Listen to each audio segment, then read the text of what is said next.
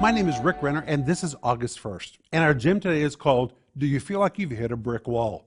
If you feel like you've hit a brick wall, then I have a verse for you.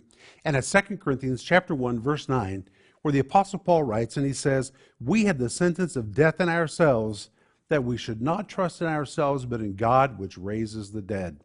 When Paul says we had the sentence of death in ourselves, that word sentence is the Greek word krima, and the word krima describes a final verdict passed down by a jury in a court of law. It was the equivalent of saying the decision was in, and as far as the jury was concerned, our pronouncement was death. This was the end of the road. Maybe you feel like that's where you are in your life right now.